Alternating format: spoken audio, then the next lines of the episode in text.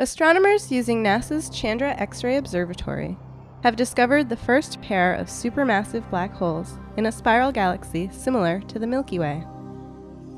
These black holes were found in the galaxy NGC 3393, which is located about 160 million light years from Earth. This is the view of NGC 3393 from both Chandra and the Hubble Space Telescope. Zooming in further, we see what the center of the galaxy looks like in just X rays. The two peaks of X ray emission are, in fact, black holes that are actively growing.